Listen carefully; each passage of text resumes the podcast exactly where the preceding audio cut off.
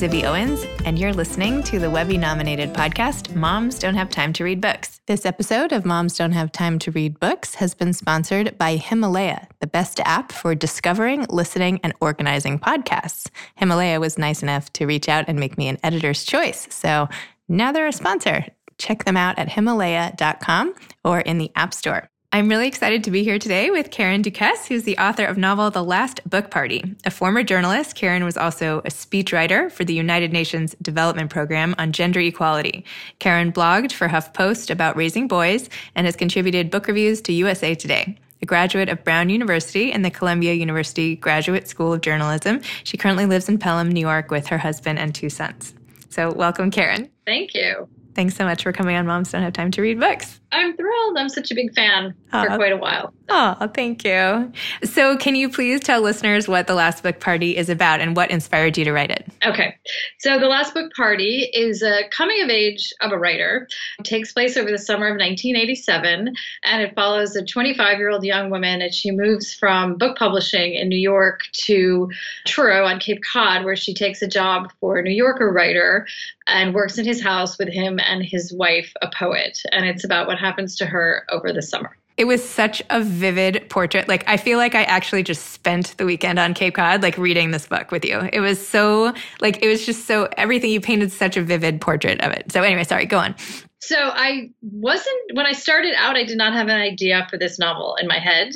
I actually started this it all grew from a piece of memoir writing. Not that the book is autobiographical, uh, which I can get into later, but I did start out I had this amazing magical day in my 20s. I had gone to a party like the one that opens the book this kind of literary crowd and met a guy, an artist. And soon after, we had this amazing day at the beach, the ocean. It was deserted and after a storm and a buoy from a lobster pot was quite close to shore and we danced around in waves and we pulled it in very much like i described it in the book and we took the lobsters being in our 20s we didn't think that this is poaching. And we walked carrying the lobsters by the tail back to his house and we had dinner. And year many years later this guy died. Oh, no. many years after that i wanted to just capture this day in writing because it was just very magical at the time. It became more special later. I mean, I had lost touch with him and and so I just wanted to write about it. And so I started writing about it in the first person like it was me and then i kept going i was in a writing group and i just needed to keep going and so i was intrigued by the idea of writing my, about myself at that time of life in mid 20s working in publishing and then one day i was writing and just this character appeared jeremy who walked out of the editor's office. I'm picturing my actual editor that I worked for. And this character appeared completely fictional. And he was kind of prickly and intriguing, and I didn't know why. And I just kept going. And all of a sudden, it was fiction. And I didn't quite even realize I was writing a novel for a while. I just kept going, and it turned into this novel. Wow. And I didn't know that happened to me. Like, where something just a character appears it was kind of cool I bet. I know someone, I once asked somebody how they came up with everything in their books and their novels. And they said, I don't know. It's like asking, how do you come up with your dreams? They just like appear to you. You know, you don't try to have them necessarily. And sounds like you had that similar type of experience. I did. And I didn't believe it when I heard writers say that early. so it's like, wow, it's true. So tell me about how your experiences in the literary world, like tell me about your relationship with your editor at the time, how you used that part of your life to place this this book, the opening of the book. So I worked in publishing a very short time. In college, I kept telling myself I'm not going to be one of those little arts grads who gets out of school and works in publishing. What a cliche. I'm not going to do that. I'm not going to do that. And then I got out of college and I was like, "Oh god, I need a job." so, working in book publishing and I got a job at Little Brown as an editorial secretary, which is as low as it sounds. It's it's in the editorial department, but it's lower than the editorial assistant. So you're typing and you do get to read manuscripts that come in on the slush pile. And I just had fun drawing on that experience. I worked in Little Brown for about a year and then I worked for a literary agent for a year. And it was fun to write about because suddenly I'm realizing, like, wow, that was a different era. That was a long time ago, the 1980s. And it's a very different publishing world. So it was fun to revisit it. Although it was very interesting when this novel was on submission a lot of editors and their editorial assistants who are young like the protagonist of the book is were like wow you really got that publishing thing right and i thought how is that possible? I'm writing about the 1980s but apparently certain things haven't changed. So I got that sense of being young bookish young women and they're mostly young women that take these jobs in publishing. So it was fun to go back to that. You also you wrote so beautifully in this book about being an aspiring writer basically and being young and wanting to do that as a profession later you actually in one of your opening scenes between eve the protagonist and franny who is the boy who she has the lobster rendezvous with right. if you will so franny asks her so are you a writer too and she replies i'd like to be but it's hard until you know what you want to say which I thought was really interesting. Do you feel like people can't know what they want to say at that age? Or how, do how did you figure out what you wanted to say? Well, I think that that whole idea that you have to know what you want to write about before you write is partly why I didn't write a novel until my 50s. Because I really thought you had to know. You had to have the idea, you had to have the plot, you had to know what you wanted to say. And I think that came for me both from a lack of confidence and also maybe being a journalist for years where you really do know what you have to know what you're going to say. You can't write an article and just see what happens. Like you have to know. so writing is about thinking first and then writing. And I think that having the impulse to write can really be enough and that you can discover what you want to say through the act of writing. And I think I've finally come to realize that that is how I discover what I want to say, and that is how I come up with the better stories is then when I kind of let it go and you're writing in the dark and you don't necessarily know why and you figure it out along the way, which is very scary because you don't have any guarantee you're going to figure it out. But for me, that's how it worked. And I was in a writing group, and the leader of the writing group would say time and time again, when I'd say, I don't know what I'm doing, I don't know where this is going. And he would say, just let the story reveal itself. Trust that you will. And I didn't really believe him, but that is how it happened for me. And I think in the context of Eve's story, you know, I think it's maybe more common for young women to to just have a harder time claiming their voice and just saying, I don't know why I want to say this, but I do, and I'm going to say it. Like there's more second guessing yourself and doubting yourself and and therefore stopping yourself from speaking or writing you know from a lack of confidence you also had eve say that i'm trying to find the quote but you said something like if the story just pours out of you, then it's much easier and it's worth doing. And Jeremy tells Eve, Jeremy, who is a writer and who's written this beautiful novel about a leprosy colony, says, If you need anything to make it as a writer, it's stamina, not genius. No wonder you have trouble finishing stories. It's not magic, you know. And Eve says, Isn't it though? My best stories have sort of poured out of me.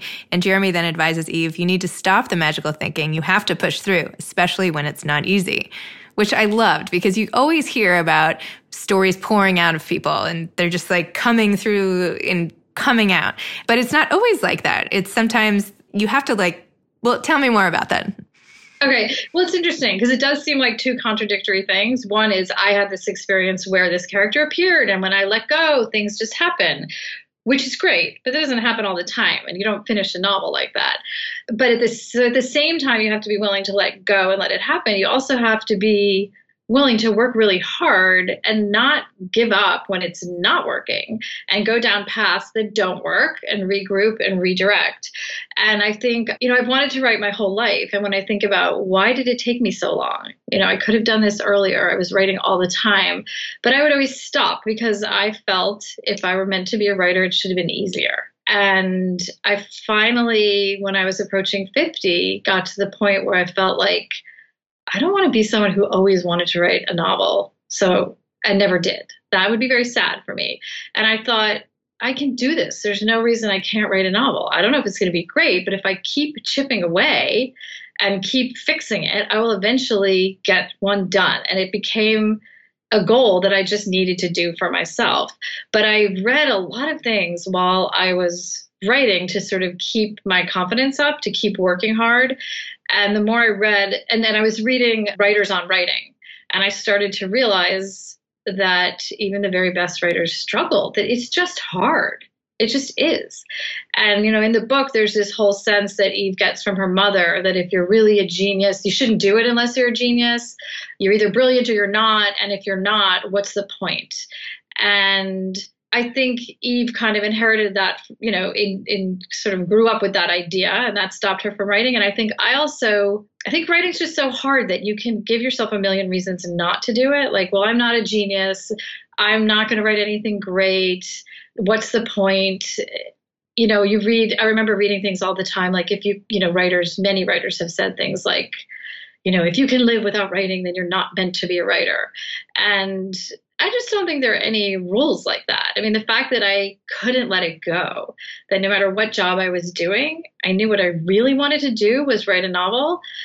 Could I have had a happy life without doing it? I could have, but I really wanted to do it. And I had to kind of shore myself up to to realize that it is hard and there are no guarantees, but you can still do it. And in fact, at one point I was like, well, I can write a bad novel like I can do that. Like just lower the stakes so it's not so scary. And of course, I didn't want to write a bad novel, but I, I just wanted to keep going and not give up because I was tired of myself all my life of sort of fits and starts and not sticking through it. And I think if you're working at it, then you can get those moments where a character appears. So there are moments of magic for sure for me.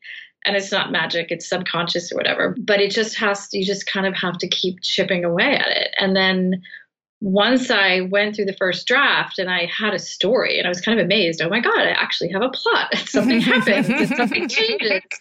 Then it was fun to check to kind of flesh it out and, and add it. So I, I do think you have to let go at some point, but I think ultimately you just have to keep chipping away at it until you're happy with it. You had some interesting elements to some of the characters that I found a little surprising, but also intriguing. For instance, Jeremy's parents had met at a displaced persons camp in 1945 in Germany, which I thought was such an interesting little tidbit to throw in, especially amidst the waspy society where you place the characters in this, you know, society and Cape Cod and everything. And I was wondering, like, how did you come up with that particular detail. Then I was wondering, well, maybe she was working on a story about displaced persons and then she decided to put it in. I had this whole theory in my head. Anyway, prove me wrong. How no, did you end up putting that in? I mean, it really grew from, you know, both Eve and Jeremy are Jewish and they're both very taken with this waspy literary world that they want to be a part of, that they somehow they idealize, they think it's somehow the secret to having the life they want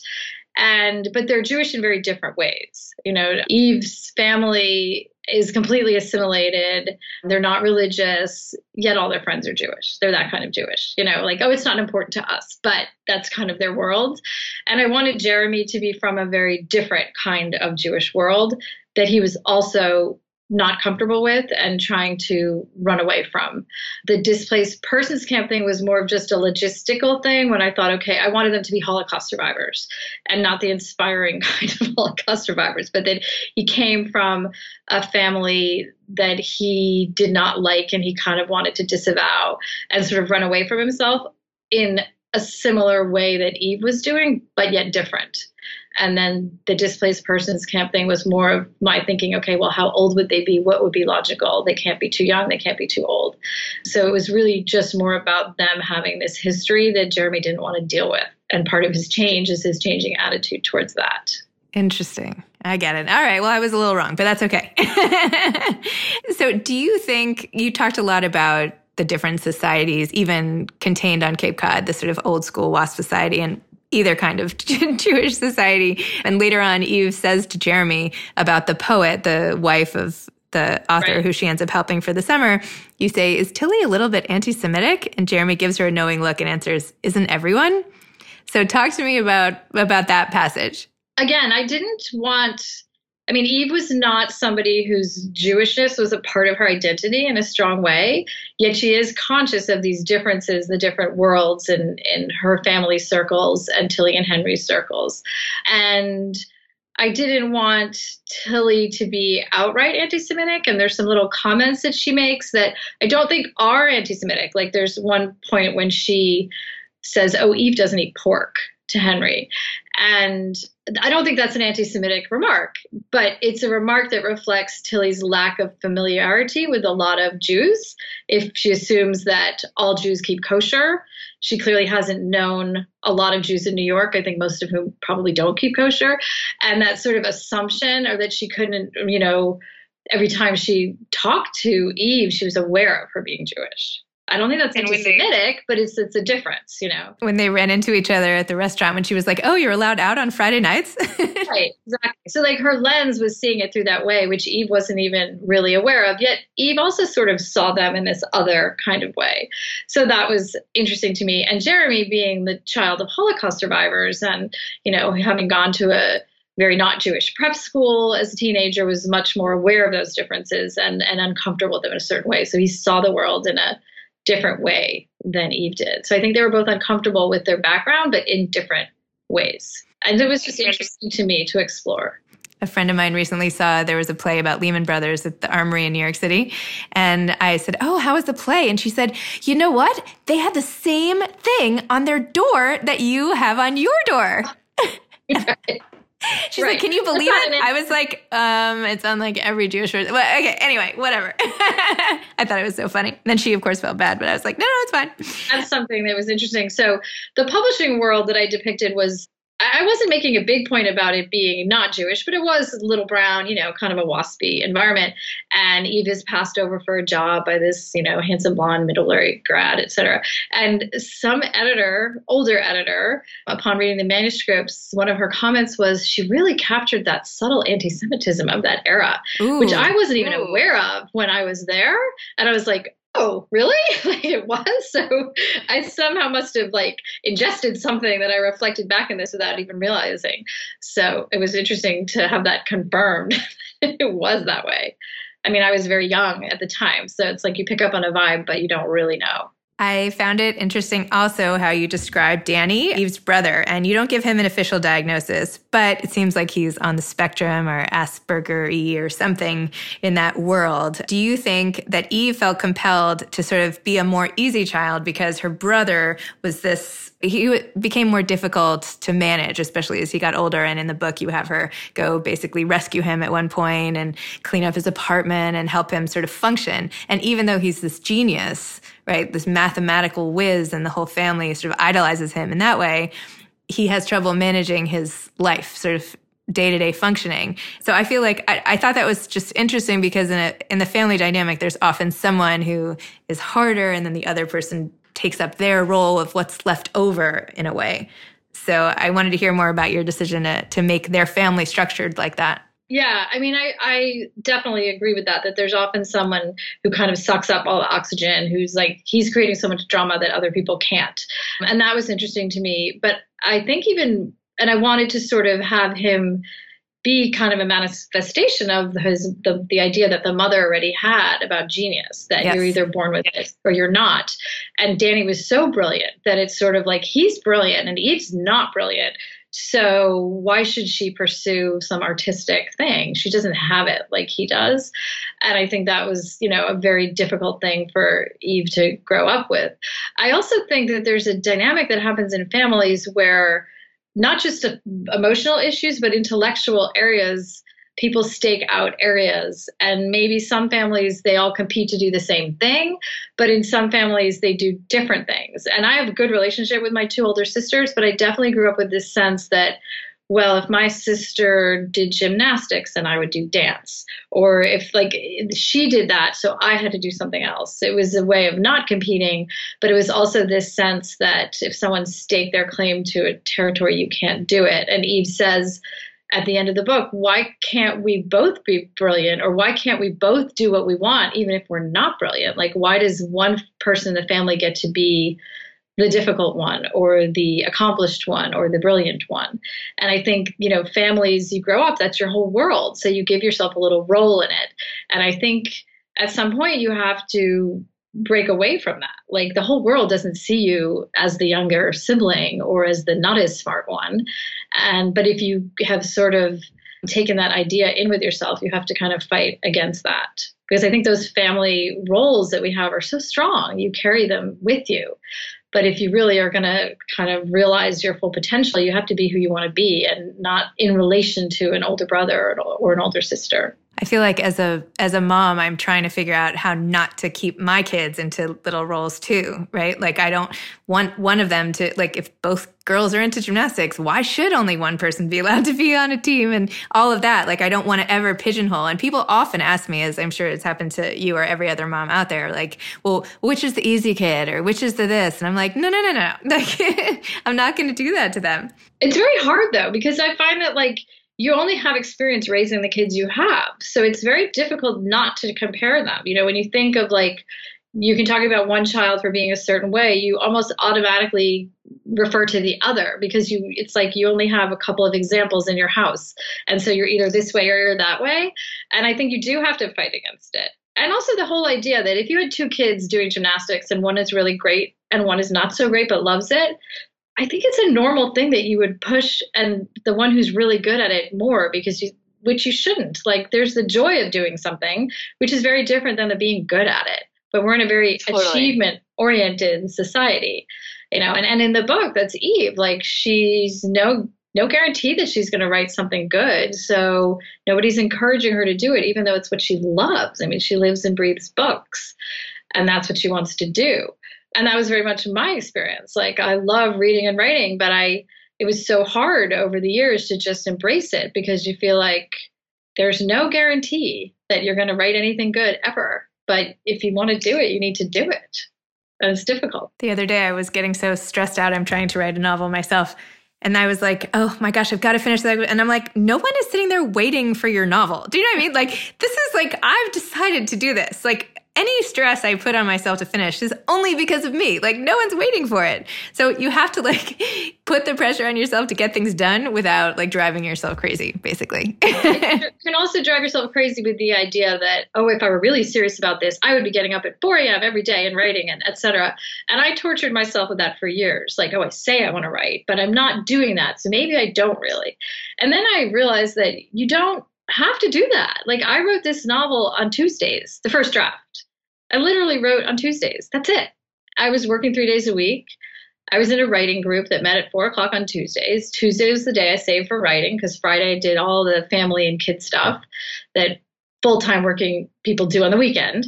And so Tuesday was my writing day. And I remember I was sitting in this cafe once that I always would go to right near my house. And there was a guy there, he had a big poetry book and he was writing on his laptop. And I imagined he was a poet. And I imagined him asking me if I was a writer. And I imagined myself saying, on Tuesdays, you know, like I didn't really think of myself as a writer. I wasn't writing every day. I didn't know where I was going, but I did write the draft of the last book party just by writing on Tuesdays. So this whole idea that you have to be in the 5 a.m. club or you have to write every day or it's not going to work. I mean, I think you have to do what you can do. And I think there's something nice about nobody waiting for your novel. I think that pressure would be difficult, you know, and then you realize how much you want to do it if you're finding time within everything else you do. How many Tuesdays did it take you? How long did it take? It took a lot of Tuesdays. I mean, over a year for sure, probably two years of Tuesdays. I mean, the whole novel took longer than that. That was just kind of the discovery draft. That was the every week going into the writing group and saying, I don't know where I'm going with this, and and sort of being encouraged to keep going.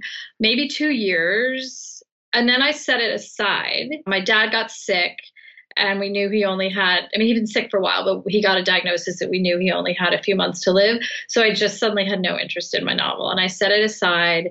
And then i spent the next year after he died writing about him. I wrote a short story based on a story he told me. It was very therapeutic very cathartic. And then about a year after he died i picked up this draft that i had written on tuesdays. And i kind of was like huh this really is a novel and I think I started getting more serious about writing it then. And I could see that it was going to work.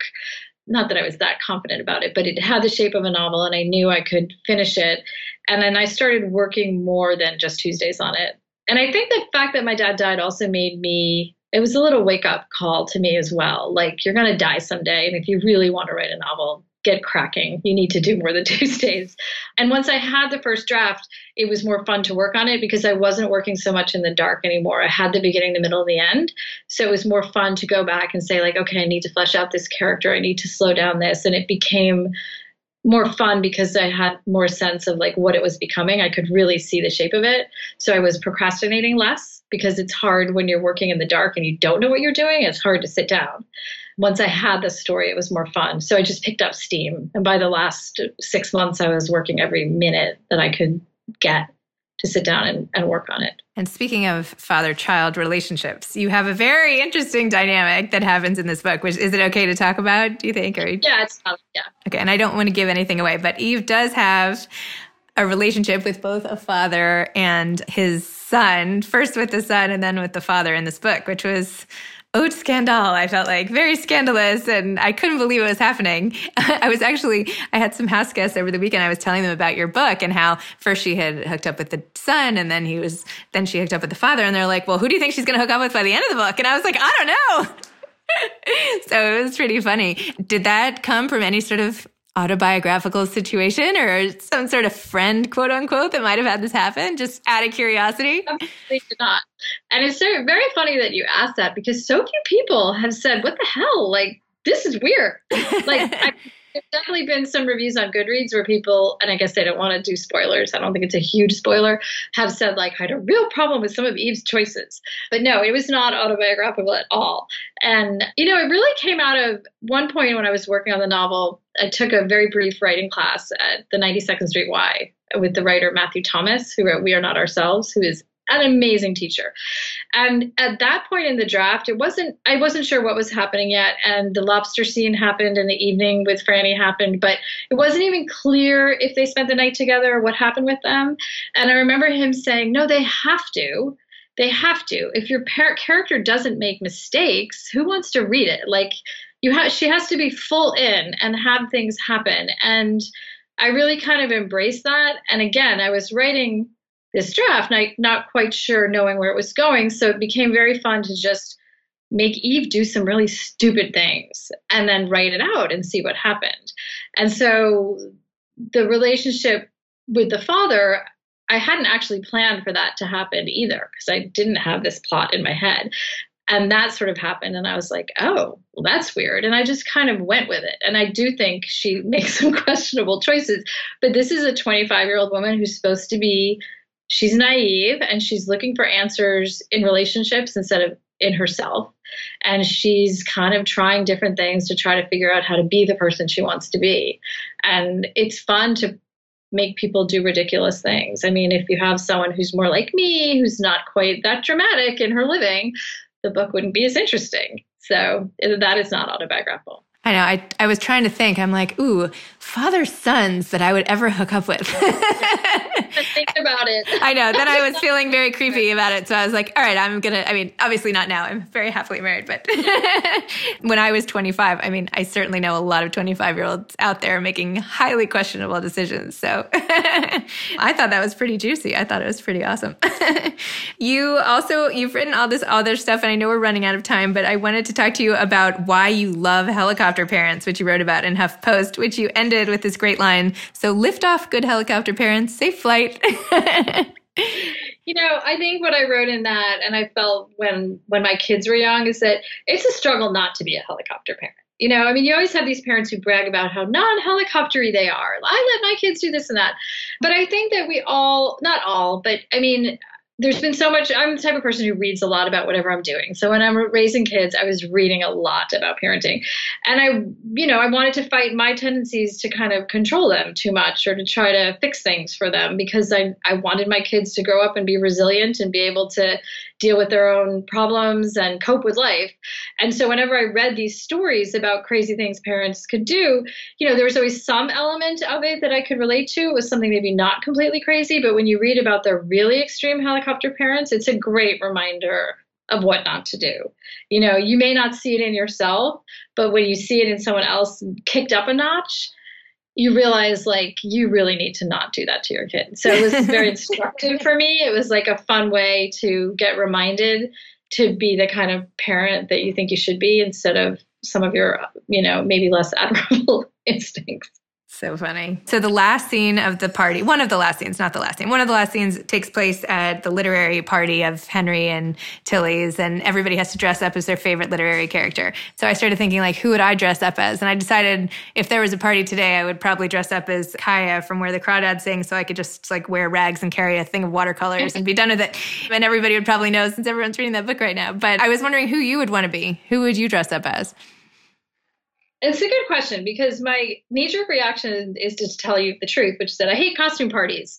Very much like Eve, too stressful. Hard enough to just be your best self. I agree. Alone. Totally agree. And it's too totally revealing. Agree. You know, it's like what you choose to wear is like telling people something about your fantasy vision of yourself. And it's just, yeah. So I've said very often when people are like, we should have a costume party, I'm like, I get to dress as me. I wrote the book. I'm not going. But now I feel like maybe that was also sort of a lack of confidence, you know, of feeling, you know, confident, a lack of confidence and too much self consciousness. And now I'm thinking, you know, in the book, Eve says at one point, and she's trying to decide who to dress as. She's like, Nancy Drew, no, I don't have red hair. I'm more likely Bess Marvin, the plump, sort of shy friend and that's no fun. And now I think, no, that would actually be kind of fun. You know, I, I, mean, I would love to dress as Mrs. Danvers from Rebecca, but I could never pull it off. I'm just too, you know, friendly looking. So I think I'd have to like play to my natural. Like, I think it would be fun to do sort of retro little pumps and a dress and be Bess Marvin in Nancy Drew. Awesome. Are you working on another book now? I was working on another book this winter. I've set it aside for the summer to promote this book, which is a huge relief because it was very hard to have my head in both places.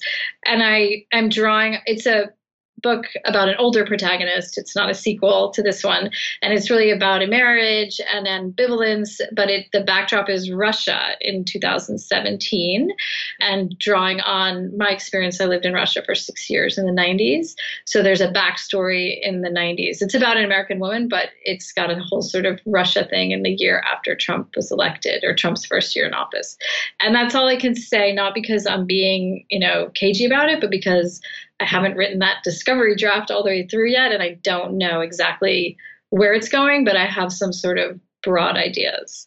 I've been tempted to sort of try to be more efficient and come up with the plot first. But whenever I do that, it's kind of cheesy and it just doesn't work. So I have to go back to my natural game, which is just to write and hope that I figure it out. Like a gentlewoman in Moscow type of book. Maybe. Maybe. We'll see.